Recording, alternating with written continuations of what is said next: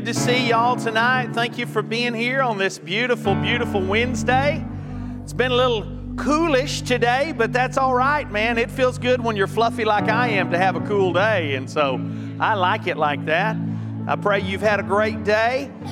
We have some very distinguished and honored guests that are in the sanctuary with us tonight.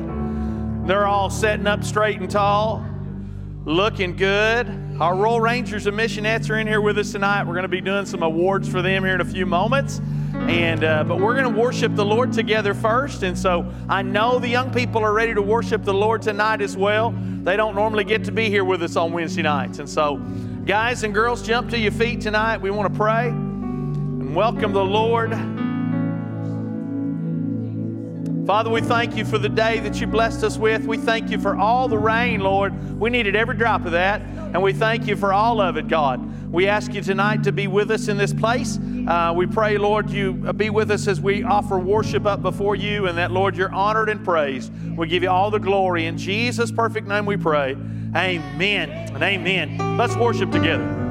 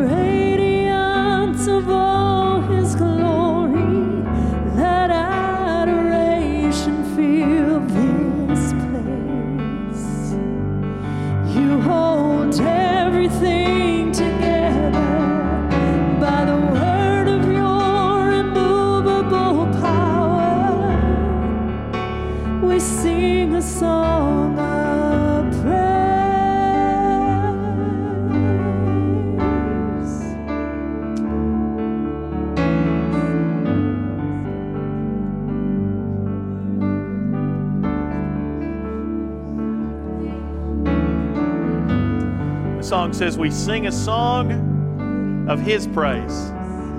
That's what this is about right now. It's just giving Him thanks and giving Him praise. Come on, can you use your own words and go from your own heart and just, just tell Him you love Him? Just tell Him thank you. Let's do that together tonight. Father, we bless your name. God, we praise you together in this place. God, we exalt you. We magnify you. You are truly holy and glorious. And Lord, you deserve all the worship and the praise and the honor. God, we thank you and we, we just res- resound your name, God, in the heavenlies. We lift high the name of Jesus. We, we thank you and we praise you for the great sacrifice and the love and the mercy that you poured out for us, oh God. We worship you, Lord. We praise you, Lord. Glory and honor. Thanks be unto your name, Lord. Jesus' name. Hallelujah. Yeah, come on and give the Lord a hand clap of praise together. Amen. Amen. God bless you guys as you're seated tonight.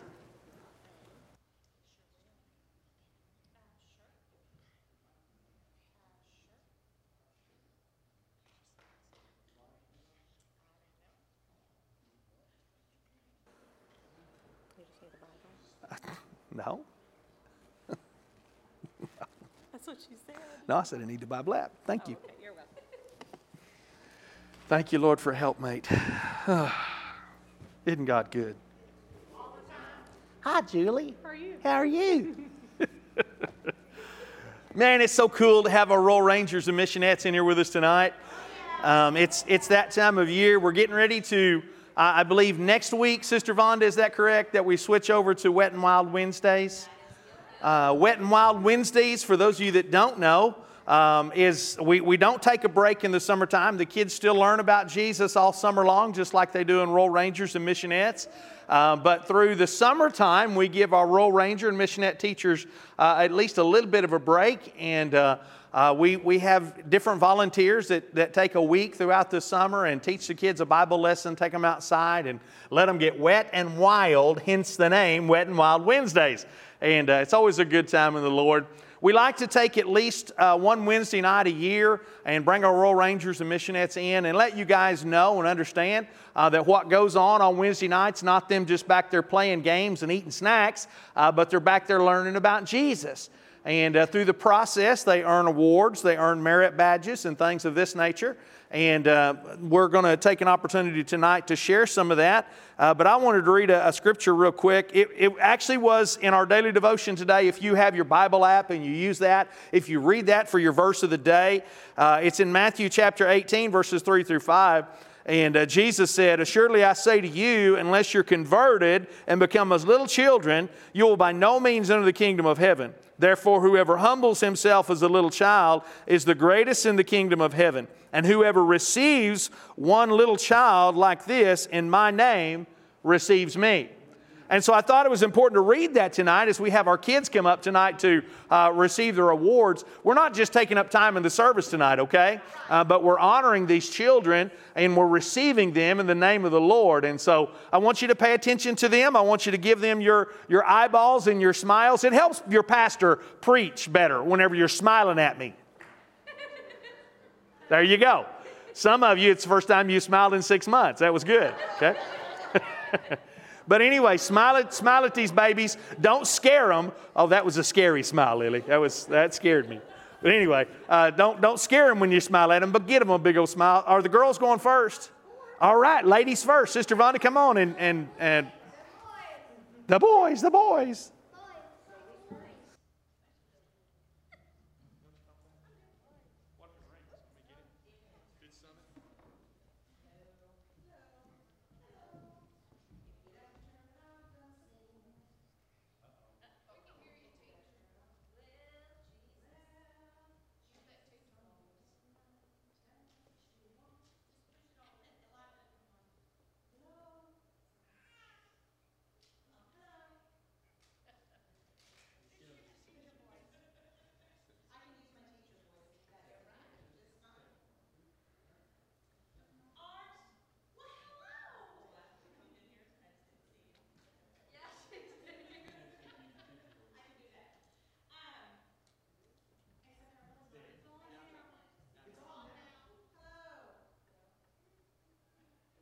Try it now. Glory to God in the highest. Now I'm going to have to. well, I first of all just want to say, aren't they purty?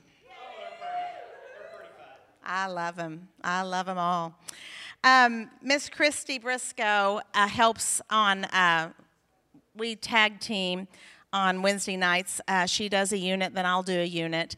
And um, I've asked them before who they like better, and you better not say, don't say it, because I know it's Christy, but it's okay. And so they kind of, you know, um, and of course, if I say, who do you like best between Miss Christy or Miss Vonda or Miss Courtney? Mm, mm-mm, no, okay. you guys are just blessed because you get so many crazy, I mean, wonderful women teaching you, right? Exactly. So, like Pastor said, we go back there on Wednesday nights and we learn about Jesus. And we do a four week lesson. Lately, we've been doing a two to three week lesson because we're really working hard. We have a, um, honor star amongst us. And so we're really, really trying to uh, push and get her all finished because she's finishing up fifth grade tomorrow. And when they finish up fifth grade, I give them the boot. And so I know, don't cry. And so we got to finish her up, get her tested this summer, and we can honor star her in um, August. And there's another something in the works, but I'm not going to spoil that surprise just yet. There's something else that's going to take place in August, but we will uh, let that happen as it happens. And so, as I um, honor these girls tonight, they work very, very hard on Wednesday night. We learn um, a lesson, we say a memory verse. Most of the time, we have to do an honor step, or we get to do an honor step, which is just an additional part of that unit. Um, we have to work towards 27 units for them to honor star. And so I'm going to start with our um, smallest one here tonight. This is Miss Sophia. Isn't she beautiful? She is, absolutely. This is Sophia Ellis.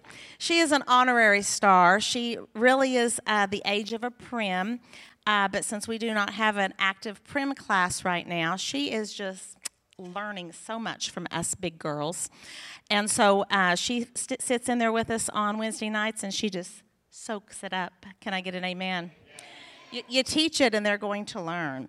And so, Miss Sophia, we are just so uh, honored to let you be an honorary honor, uh, honorary uh, stars member right now. Absolutely. And I want to honor Miss Bella, but she told me I had to say Cabela, but she's Bella. And so um, I'm going to honor Bella. She gets to be with us um, pretty often. I'd like her more often. And, um, but I would like her as often as I can get her. I know she's a very active uh, girl. She has a lot on her plate, but I would like you here all the time. And so however we can make that happen, let's try to make that happen, okay? And so she has started a lot of units, and we are going to have a wrap up uh, Sunday morning uh, soon to come so that she can wrap up and finish some of those. And so she's she's working hard, and I'm very proud, and I love her being here. So this is Cabela. This is Bella. We love Miss Cabela. Um. So who's older, Cam or Lily? You're older. Okay, I'll start with Cam. All right, so uh, Cam Cambria, uh, uh, Cam, um, she is uh, working uh, towards her honor star as well. She's in fourth grade. Both Cam and Lily are in fourth grade, and so they're in the middle part of stars because it's third, fourth, and fifth. And we complete 27 units, and they're already at 16. And so they are very uh, active and they are learning their memory verses. They're doing Tegan's honor steps with her, and so they are on the road. So, Cam Wyndham, very proud of you for 16 units. Lily Lamb, Lambie, very proud of you. Okay. And Miss Tegan, um, like I said, we're wrapping her honor star up. Uh, she's been working hard. We've been meeting on Wednesday nights and Sunday mornings to get that going, and she comes in oh, very tired on Sunday morning, but she's here and I'm so glad she's here. And we, uh, we work through it together, don't we? You yawn, I yawn. We, we do good. We drink our coffee and we're good. I don't drink coffee. And so she does. And so um, she is um, this close. Show them how close you are. Show them that she's that close. She, after tonight, I went ahead and prophesied. After tonight, you will have completed 25 units out of 27. Okay? And so we will be getting those other two finished up this summer and then get you uh, tested. And so very, very proud of her. She had to uh, play the come behind catch up game, and she has worked hard. Very, very proud of her. She's worked very hard. Uh, you can uh, give this girl a scripture at the beginning of the night, and by 45 minutes later, she's quoting it off to you. And I'm very, very proud of her. She's got it right here. She hides it in her heart, and she uh, can put it to use. So, Tegan Woodley, I'm very, very proud of you. Very good. Awesome. And again, I want to publicly thank Christy uh, Briscoe. She is wonderful. She uh, teaches in the Word of God, and I'm so glad to have her as a helper. Boys, come on up. Thank you, girls. Good job. Oh, I was going to hand that to you. That's a dangerous thing.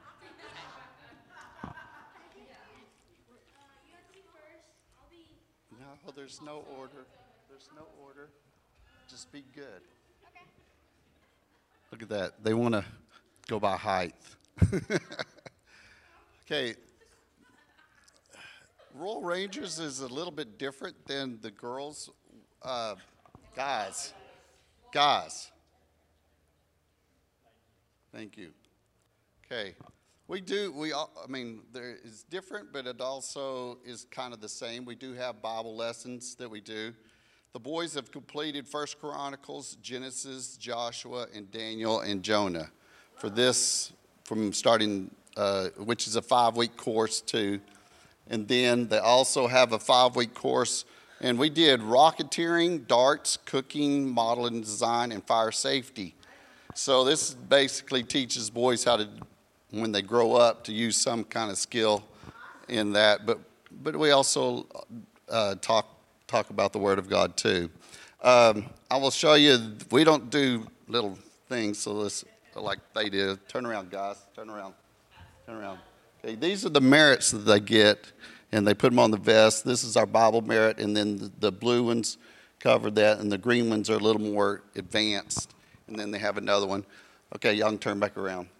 Uh, Royal Rangers doesn't do a like a crowning or anything as far as the young ones. When they uh, they have to do eventually they can do 127 merits, and that also includes Bible, and they get earn the Gold Medal of Achievement, which is also uh, kind of uh, compared to the Eagle, an Eagle Scout. But the Royal Rangers does emphasize more Bible merits than the Boy Scouts do. So it's a little more, it's a, they have to earn like 20 or 30 more merits than the Boy Scouts do, and mostly that is Bible merits. So, uh, but most of the boys, when they turn, get to sixth grade, they go on to youth, and they don't get crowned like the girls. I wish they'd do a, you know, crowning at this age after fifth grade or sixth grade, you know, and but they don't. I wish they would.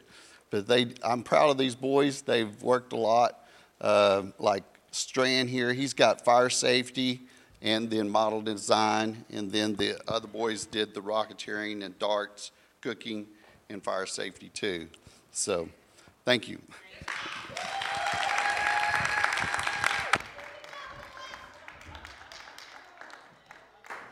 Thank you, Brother Gerald.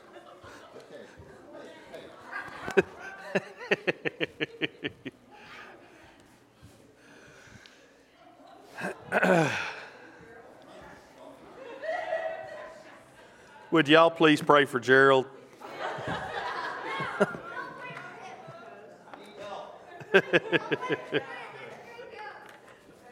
Wowzer. Good job, Stranded Man.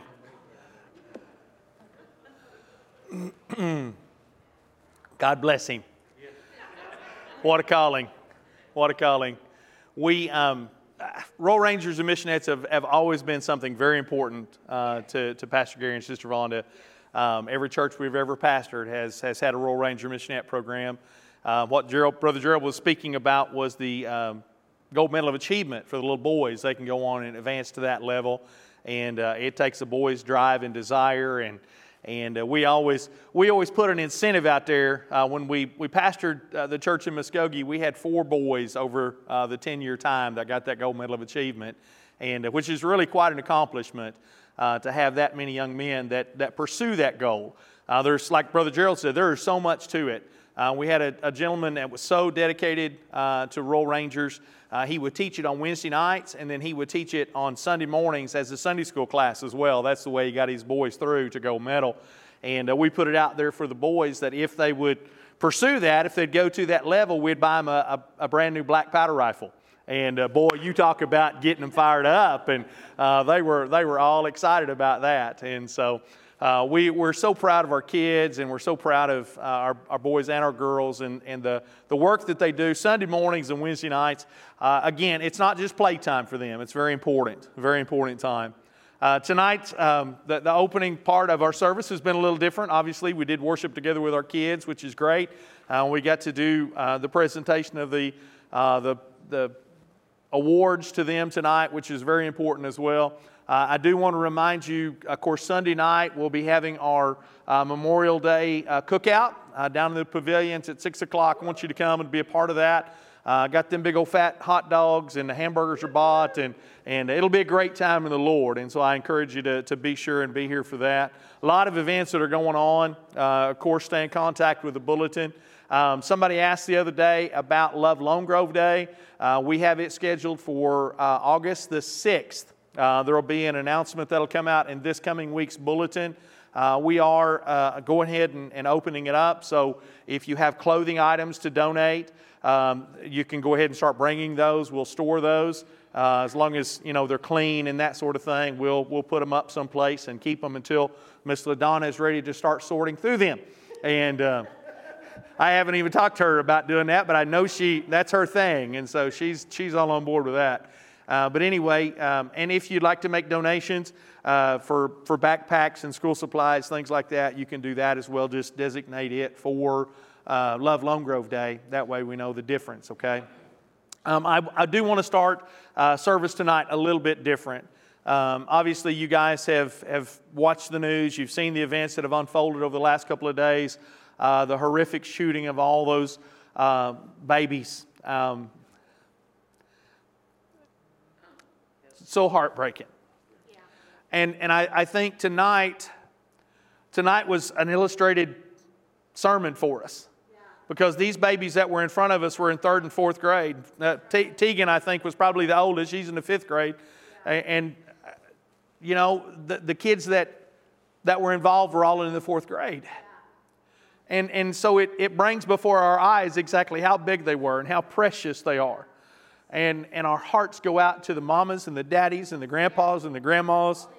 Right before, I, right before we came in and, and brought the kiddos, uh, Sister Vonda was back in the missionette room, and uh, our oldest daughter Jamie had called her and was FaceTiming her and, and had my grandson pulled up on the phone, and he was in the bathtub, and I was getting to see him, and, and you know, coo and caw at him. And there, there's some grandpas someplace tonight that, that their babies, you know, were involved in that massacre yesterday. And, uh, you know, that they want to politicize it and they want to make it about guns or they want to make it about this or that. I, you know, we, we can't, right now it's not the time to focus on the reason why, but right now is the time to focus on healing for those people. And, and our hearts hurt for them tonight. Um, you know, I, I joke and I kid and I go on all the time about Texas and, you know, being a foreign country. And man, that's our neighbor, you know, that, that's our, I know, to hook 'em horns. Um, that's, that's our neighbor, and we, we love those people. And uh, our, our hearts are breaking for, for the families tonight, and uh, even, uh, yes, the family of, of the young man who committed this atrocity. Um, his, his family's hurting tonight as well. There was, his grandmother was involved. She was, I, I assume, uh, was shot as well. And, and it's just heartbreaking. It's so, so very sad. And so I'd like to begin tonight. Um, I, I, don't want to bring a downer on the service, but I do want to pray uh, for those people tonight. I want to pray just for healing. I want to pray for peace uh, for them tonight. And, and I, I, know this is not our normal, you know, we take prayer requests and all that stuff on Wednesday night. And that's great. If you've got a prayer request and you need to share it with me, please feel free to do that after service. But, but I want to focus our prayer time tonight just for these people, okay? Uh, would you join me in doing that together tonight, please, across the room? Father, God, you're so merciful. And Lord, you, you bind us up when we're brokenhearted. God, you bring peace to the storms of life. God, you, you bring help and you bring hope in, in a sense, in a way, Lord, that, that goes beyond our comprehension, really. And Father, right now, these people that have been involved in this, this tragedy, Lord, they need a peace that goes beyond understanding. Lord, I'm asking you tonight just to, to wrap your arms of love and compassion around them. Lord, I, I pray, Father, tonight for, for strength for mamas. I pray for strength for daddies, Lord. I, I pray for grandparents and, and just family members, Lord, in general. Lord, I, I pray right now that you just bring peace. The other students that were there as this thing went, went on, Lord, I, I pray, God, that you bring a calming spirit to them. I, I pray, Lord God, that you would intervene on their behalf. Lord, I pray for, for our nation. God, I ask that, that a tragedy like this not happen again. Lord, let us, let us have the wisdom to put safeguards in place. Lord, let us have the understanding and, and what to do and how to respond. And, uh, but God, let us not overreact either. God, let us be wise and let us be harmless at the same time. Father, I, I speak peace tonight into every life, home, and family. God, I pray tonight over our nation. God, I pray for a, a unity. God, draw us together. Lord, this is a time for our nation to come together, not for a, a time for our nation to be divided because of political affiliations. But, but Lord, let our hearts and our minds be focused upon you. Lord, we love you. We thank you. We praise you. Lord, thank you for your mercy and your grace. Lord, we give you glory in Jesus' name. Amen and amen. Let's give King Jesus a hand clap if you wouldn't mind, please. Amen. Amen. I want to jump right into the Word tonight. How many are, are thankful for Jesus Christ as our solid rock tonight? He's our solid rock tonight, church. As, as the solid rock, I believe He is an anchor in the midst of a storm. How many agree with that tonight? And the storms of life begin to blow, Jesus Christ is an anchor that will hold. Uh, he will stand firm. Uh, Jesus Christ, as a solid rock, is our place of stability. When everything else is shifting around us, Jesus is the stability that we need the most of. He's unchanging and He's ever true as that anchor. He holds fast, He holds true, He never changes, He's, he's always the same. When we begin to think about this old world that we live in and we see the things that are unfolding all around us continually, how many understand and would agree when the pastor says it's good to have a place of stability to run to tonight? It's good to have a firm foundation. It's good to have an anchor. It's good to have a solid rock. It's good to have King Jesus tonight to be our place of stability in life. I believe we need a place and I believe we need a person in life that's, that's true and stable. We need a, a person in a place that's unchanging and steady ever throughout our lives. I've had a lot of things that have shifted. I had a lot of things that's changed in my, in my short lifetime. And I, I think you guys would agree with, with seeing great changes happen in your lifetime as well. Technology has changed tremendously in a, in a short 55 year span. Has anybody else give agreement on the technology that's changed? I saw a news story tonight about uh, them taking the very last set of payphones out of New York City. Did anybody else see that story tonight? Taking the last set of payphones out of New York City. Uh, that they talked about how there was somewhere around, I think, 100,000 that was left uh, in the United States in general. 100,000 payphones were all that were left and uh, out there going. I mean, no, uh, if you've got a cell phone in your hip pocket, you don't need a, a payphone anymore, right? Uh, and so there's, there's no more uh, pay phones like there used to be. Used to be there was one on every street corner. Uh, there was one in every laundromat. There was one, there was one just about every place you went. There was a pay phone someplace. Technology has changed. Styles have changes. How many know we, we aren't still wearing bell bottom jeans anymore? They're back. Okay, hallelujah. Glory. How many know Pastor is not going to wear bell bottom jeans anymore?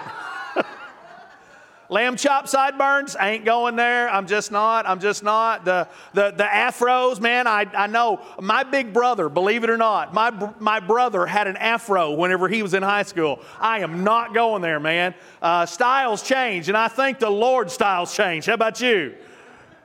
I don't think I could pull off an afro right now. Maybe it'd help. I don't know, but with all the change that's going on in the world and all the change that the people in this room, you guys and myself included, have, have seen in our lifetimes, how many understand it's, it's good to have something that's unchanging?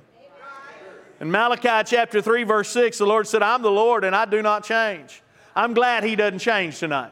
I'm glad He's stable. I'm glad He's, he's unchanging. I'm glad He's unfailing tonight.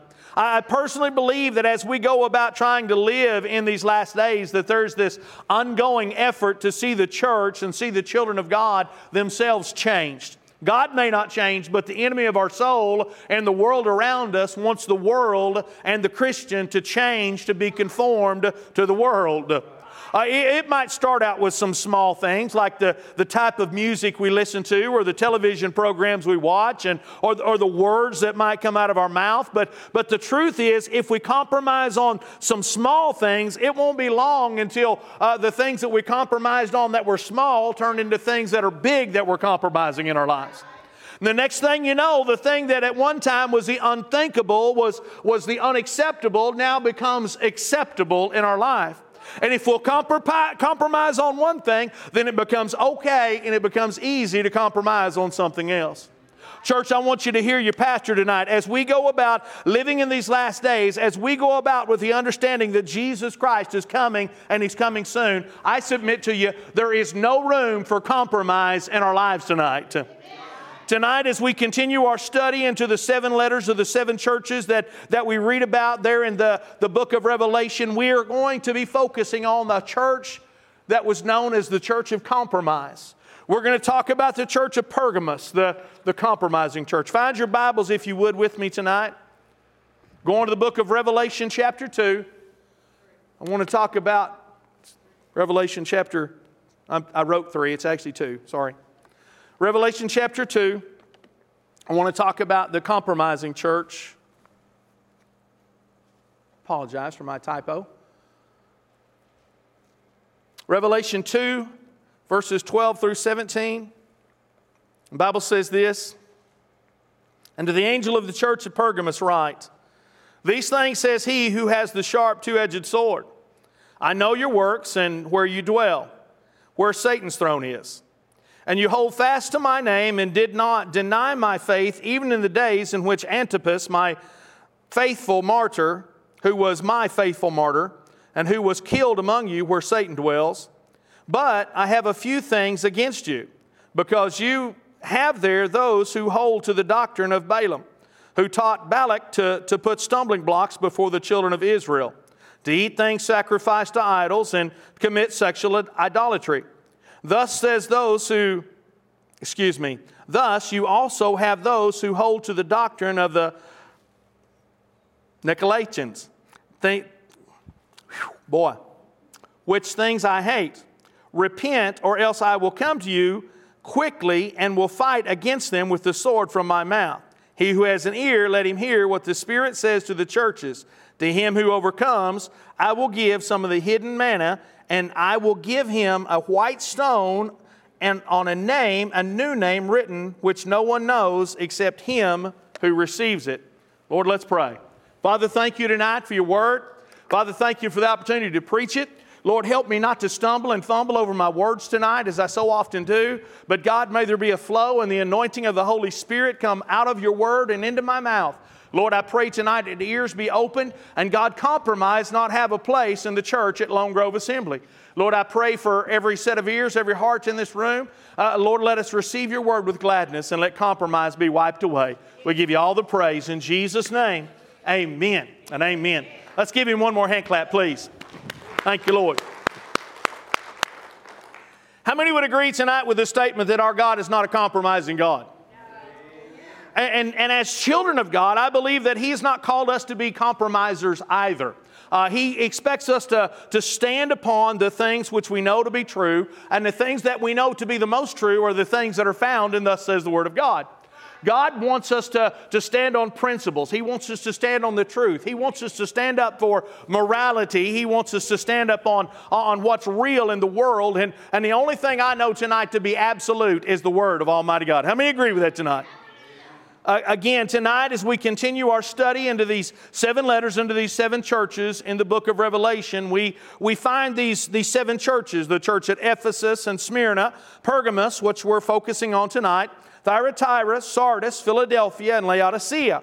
And what we have found as we've gone through this study is that uh, we both as a church and as individuals have the opportunity to, to fall in some of the same situations or positions that, that many of these churches have as well what we read as we read through the Word of God, what we receive as we receive the Word of God, actually from the Word is a warning for the church of today and for the Christian of today. Uh, it's a warning for you and I. The, the church that we learn about tonight is the church at Pergamos. The city of Pergamos was built on a hill about a thousand feet above the surrounding countryside. Uh, it created a natural fortress for the city itself. It was known as a very sophisticated city. Uh, it was a center of culture and education with about 200,000 volume library that was there in the city. Uh, they, were, they were very devoted to their study and to literature and to culture. But it was also a center of worship for four different cults, uh, and, and, it even rivaled uh, Ephesus in its idol worship. Uh, here, the, the Christian church was right in the middle of all the things that were going on. But what a great opportunity they had in front of them. Yes, they were surrounded on all sides with evil, but, but man, what an outreach opportunity they had. What an opportunity to share the love of Jesus Christ. What a great opportunity they had, and what a great place for ministry that they were situated in. But there some things that happened along the way uh, that caused them to be called out in the book of Revelation by the Lord Himself. See, some of the people that were connected to the church, some of the people within that church began to compromise the principles and the truth of the Word of God, the things that that church had been founded upon. They had allowed things to go on around them. They had allowed things to go on within their church that were contrary to the truth of the Word of God. They allowed the outside to creep into the inside only uh, not only in their own lives but they allowed it to come into the church as well. They allowed people in leadership positions if you dug in and did a study they allowed people to be in leadership positions who, who were worshiping baal and worshiping god at the same time. Listen you can't falter between two gods. Either you'll love one and hate the other or you'll, you'll love one and hate the other one uh, church, I want you to understand tonight that was the greatest mistake I believe that could ever be said about a church or an individual is that they compromised what they believed in or what they stood for. Uh, unfortunately, what we see happening in many churches in the world today eh, is that many churches look a whole lot more like the world than they look like the church. Many churches have, have begun to compromise the truth. They've allowed the, the world to creep in, all in an effort to be relevant, all in an effort to be inclusive. Listen, I submit to you tonight as your pastor, we can be relevant and we can be inclusive and still not compromise the truth of the Word of Almighty God. Listen, our methods may change, but our message can never change. We, we might try different techniques. We might take little kids back and teach them the truth of the Word of God in Royal Rangers and Missionettes versus setting them on a pew and having somebody preach to them. But the truth of the matter is, the Word of God is still going to be the Word of God. It's going to be the Word of God.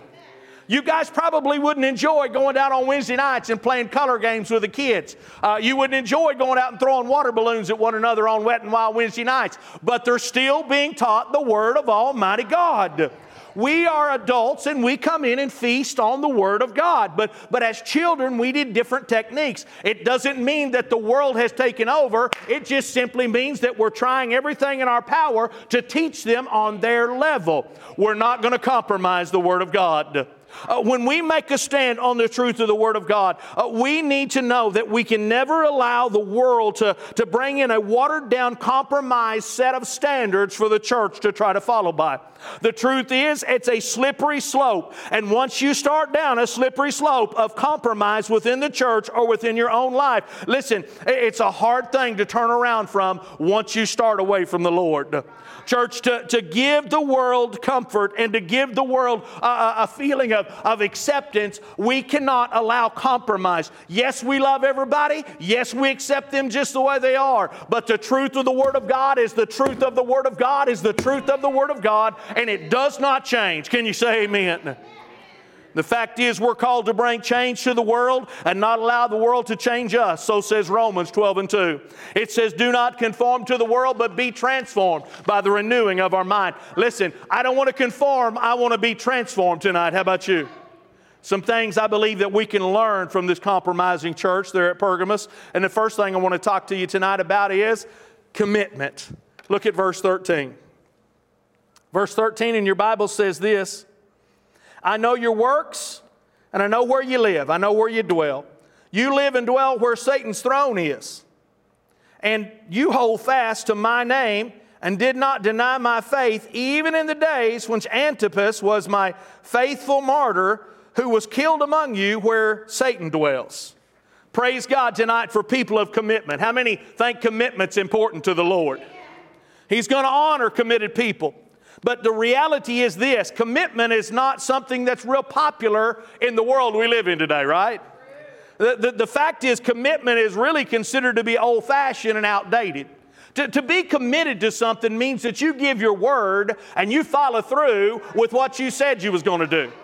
Do you remember once upon a time when you could shake hands with somebody down at the bank and they'd loan you money? You go to the bank today to try to get a loan and they want your blood type, they want your they want everything about you that ever has happened in every place. You know, what kind of uh, income do you have and, and are you sure you can pay this back? Listen, I think America was a whole lot better place when we were people of our word and a commitment was a commitment and we shook our hands and we, we meant what we said when we said it. I, I believe commitment is, is considered old fashioned and outdated, but, but I believe as believers that, that we should make a commitment and stick to it. We live in a world where most have the mindset that if, if things don't go our way, or, or if things get hard, or, or if things don't go the way I want them to go, then, then I'm just going to pack up my dollies and I'm going to go home, right? That's a lack of commitment in the mindset of most Americans. Here in verse 13, the word says that they lived in a very hard place during very hard times. The Lord says they lived where the throne of Satan was. Now, can you imagine living in a place that was considered the throne of Satan? Church, let me tell you something. The United States of America could be considered a place of the throne of Satan. Because Pergamos was the center of worship for these four major cults, it was considered to be the throne of Satan. Can I tell you that there's more than four major cults in operation in the United States of America today? Even though the hard times and even though they were living in a hard place, even though they were going through many times hardships, most of the people remained committed, even when Antipas, one of their own, was martyred. He set the standard for faithfulness and commitment to the one true and living God, even through his own death. He was willing to go all the way to death. He set the example of sticking to his commitment, even if it cost him his own life. Church, can I tell you again tonight? We live in a hard place in the middle of a hard time. We live in a world filled with people that are worshiping everything except the true and living God. Most people are more committed to their, to their phone. More people are more committed to their Facebook page. More people are more committed to their, to their sexual addiction or their lust or their pride or their gossip than they are to God. Because if they were truly committed unto God, none of those things would have a place in their lives. We live in a world where we as Christians are always the brunt of the joke. We live in a world where we as the Christians are always made out to be the fool, the one who's weak, the one who's stupid, all for making this commitment to Jesus Christ. Oh, there must be something wrong with you if you have to use a crutch of Jesus to make it through life. And my response to that every time is yes, I absolutely am weak. Yes, there is something wrong with me. And the only one that can fix it is the King of Kings and the Lord of Lords. He's the only one that can help me through the hard time. He's the only one that can help me through this hard place. He's the only one that can bring me unscathed out on the other side. That's why my commitment is to Him and not to the world around me. Church, I want you to understand that just because we may live in a hard place in the middle of a hard time is no reason to ever give up on the commitment that we made unto the Lord. Jesus said in Mark 13 and 13 that we'd be hated by all men for his name's sake, but he who endures, that's the important word. He who endures to the end shall be saved. Listen, there's something to be said for enduring in the commitment that we've made unto God. There's lines that you cannot cross, church.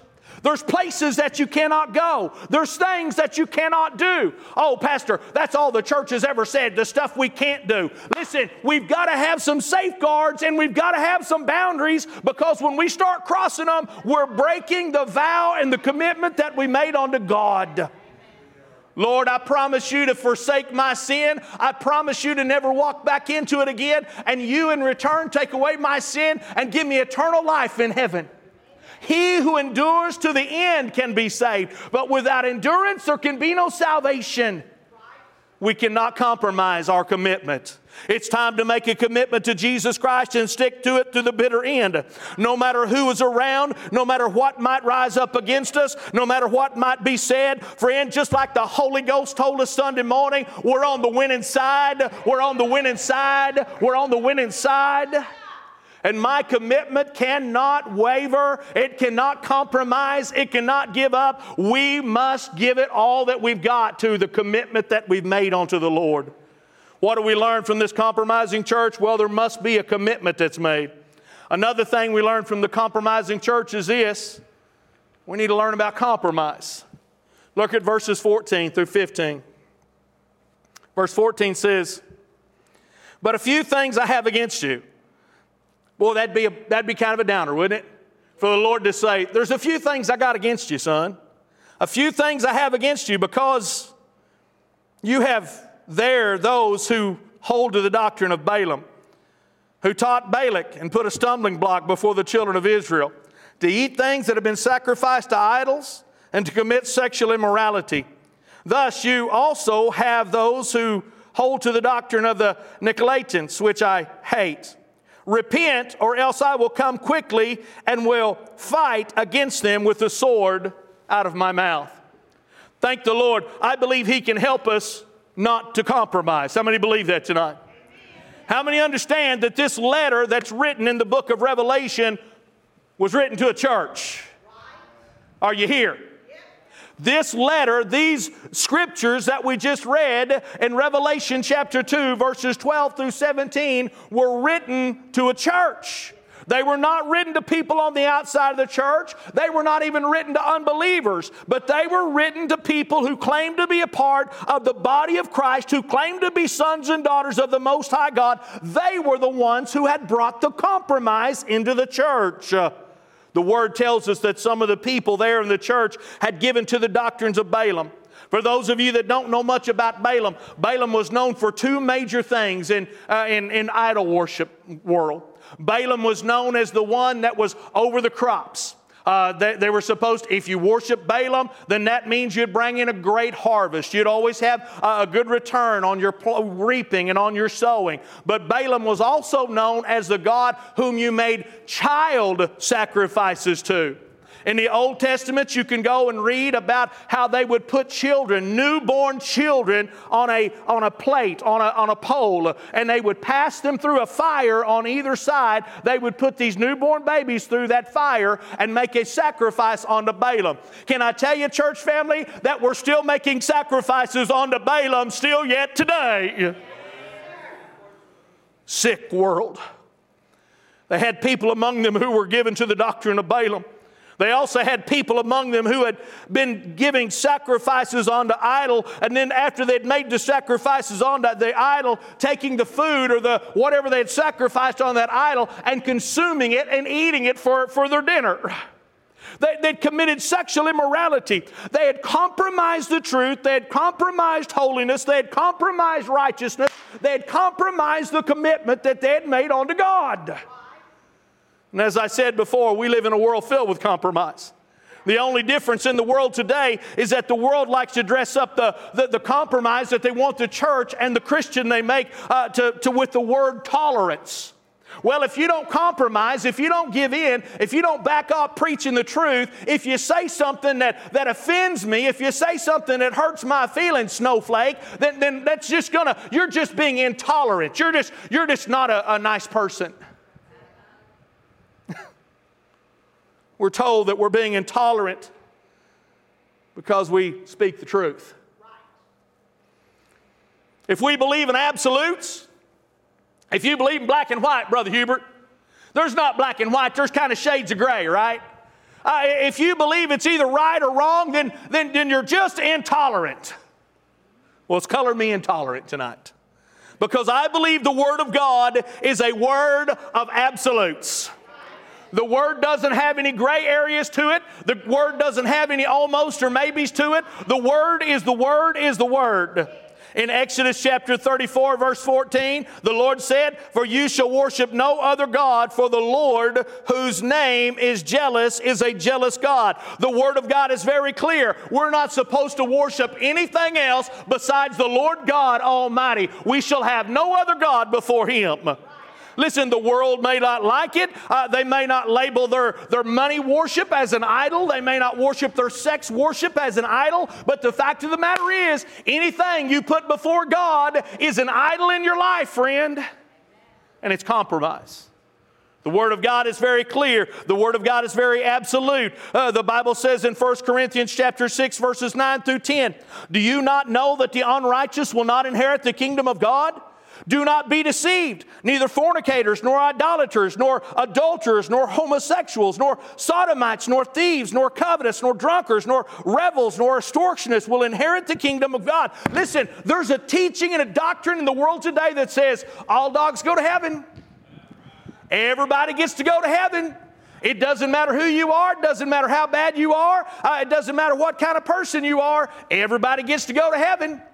Listen, I've got to be quite honest with you. I've done about three funerals here in the recent past, and two of them I knew about, but one of them I did not. And I went to the family beforehand and I said, Listen, I do not know this man. I don't know anything about him. Was he uh, in love with Jesus? I don't know if he served God. I'm not going to preach him into heaven because the preacher needs to be able to stand behind in front of the coffin and tell the truth about the person that's in front of them.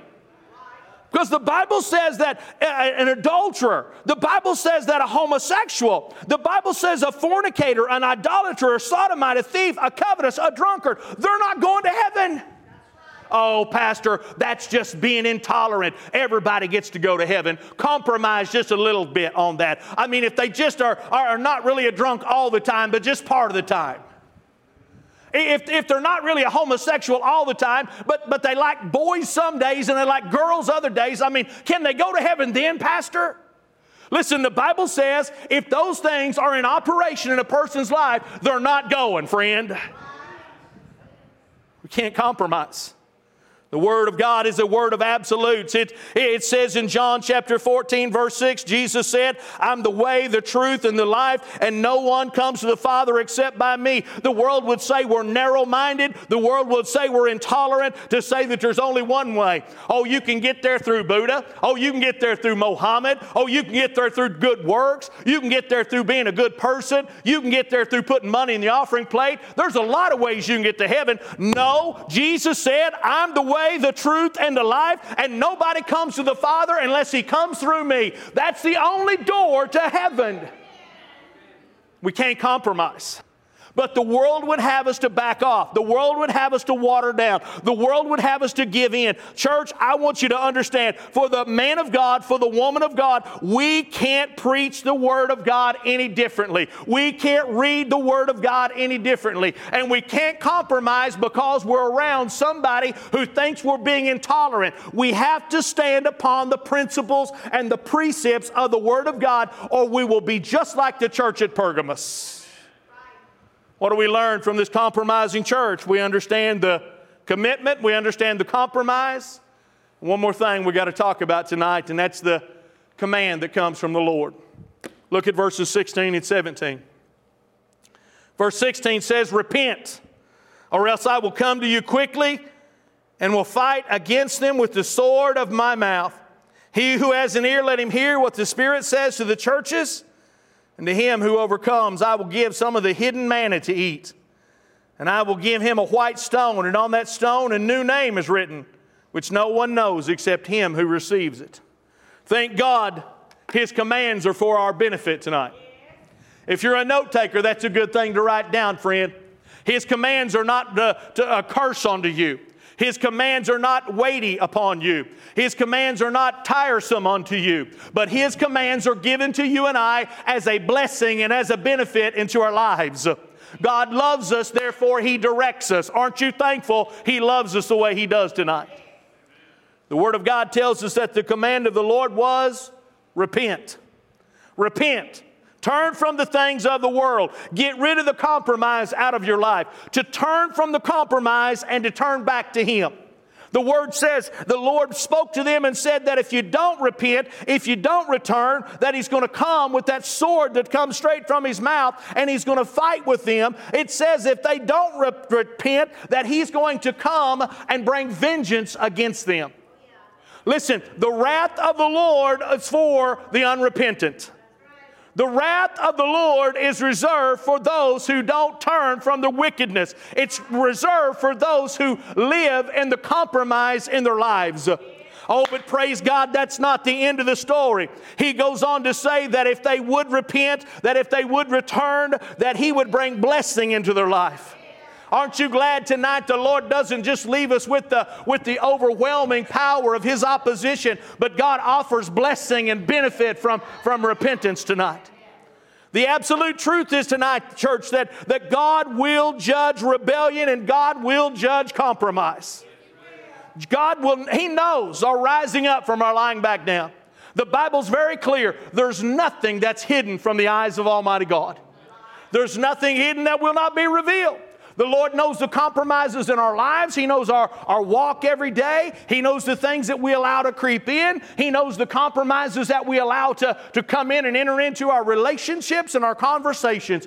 God knows the compromise. And we will stand before Him one day and give an explanation and stand before the judgment seat of Almighty God because of the rebellion and the compromise in our life.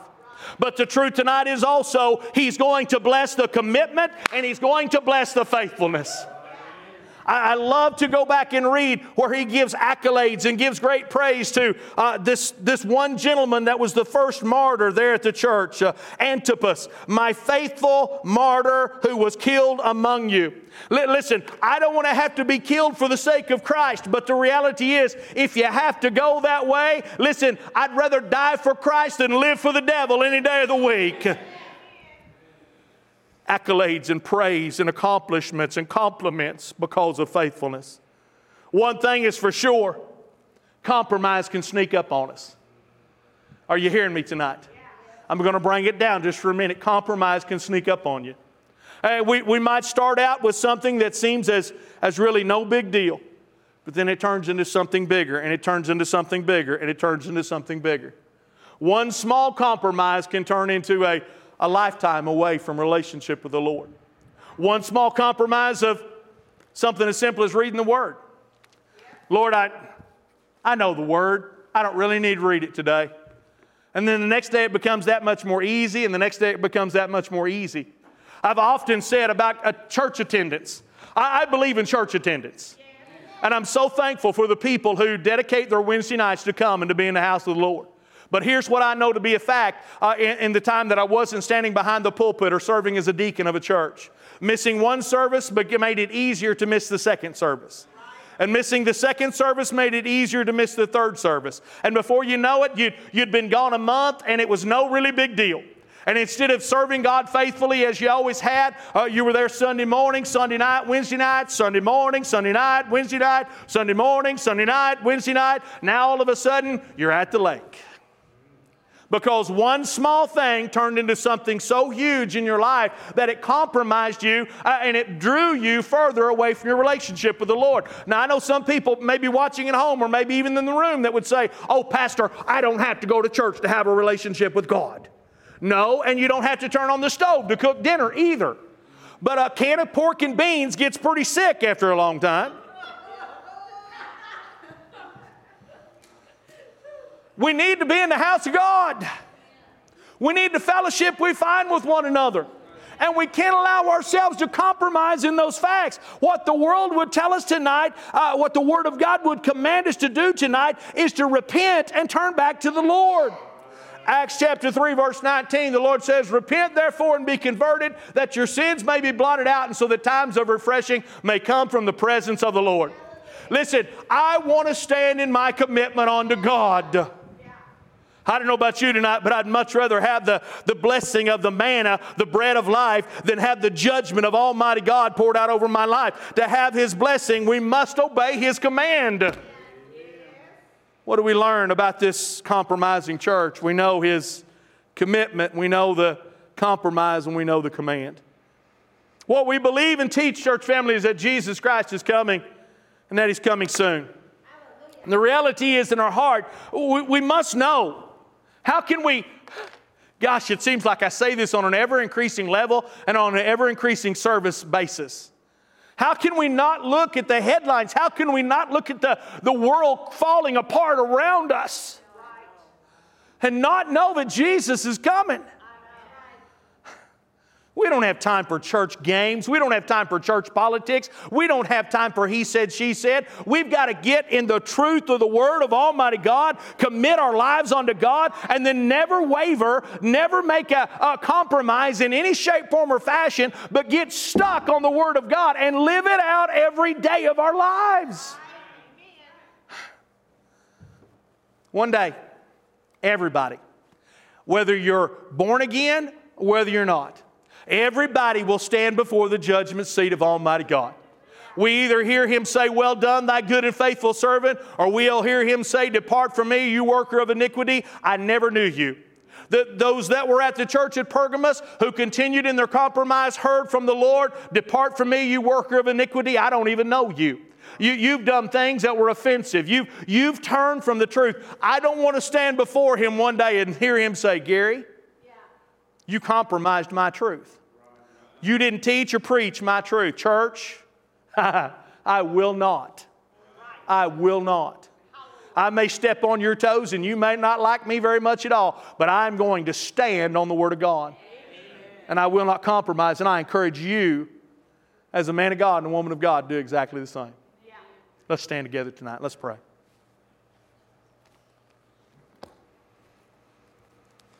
Father, we love you so much tonight. God, we're humbled. We're humbled by you, Lord. We're humbled by the truth of your word. Lord, may we as individuals and may we as a church never reach a place of compromise. God, may the world stand at the street corner and bark at us.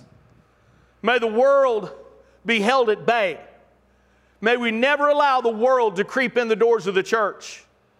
God, may we stand upon the truth of your word with no compromise.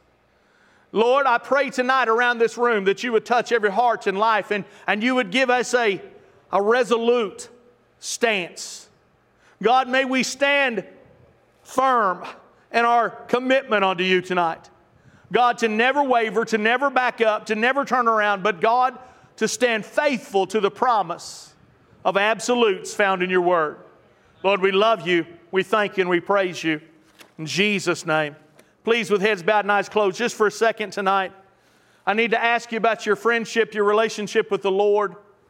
If you don't know Him as your Savior, then man, I always want to give this opportunity, even on a Wednesday night. Yes, on a Wednesday night. If you're here and you'd say, Pastor, I need Jesus to come into my heart, I'm away from Him and I need to make things right. If that's you, would you lift your hand? I just want to pray with you anywhere in this room tonight.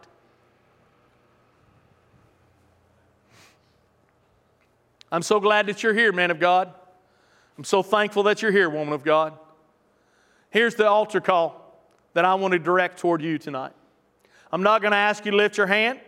I'm not going to ask you to, to make eye contact with me as I do sometimes. I'm not going to ask you to, to, to respond to me in any shape, form, or fashion, but I will ask you to respond to the Holy Spirit. Has the world tried to, to get you to compromise? Have, there been some things that the world has tried to get you to, to back off on, to water down, to, to, to slow down your pursuit of God on? Eh, are, are there some things that the world would say, hey, listen, it's really not that big a deal. It's really not that important. Just give in a little bit right now, and later on, then you can do whatever you want to do. Friend, let me tell you something. The devil's a liar and the father of all lies. And the opportunity I give you tonight is a, a time just to come and, and recommit your life unto the Lord. Just a time to come and say, Lord, I'm going to stand on your word. I'm going to stand on your truth. I'm going to stand on the absolutes found in your word. And God, I'm not going to back off of that. Tonight, as you come and find a place to pray, I'm going to ask you just to simply make that commitment uh, re-established strong over your life again. Would you take some time tonight around this room and, and let's just spend it in prayer? God bless you as you seek the Lord.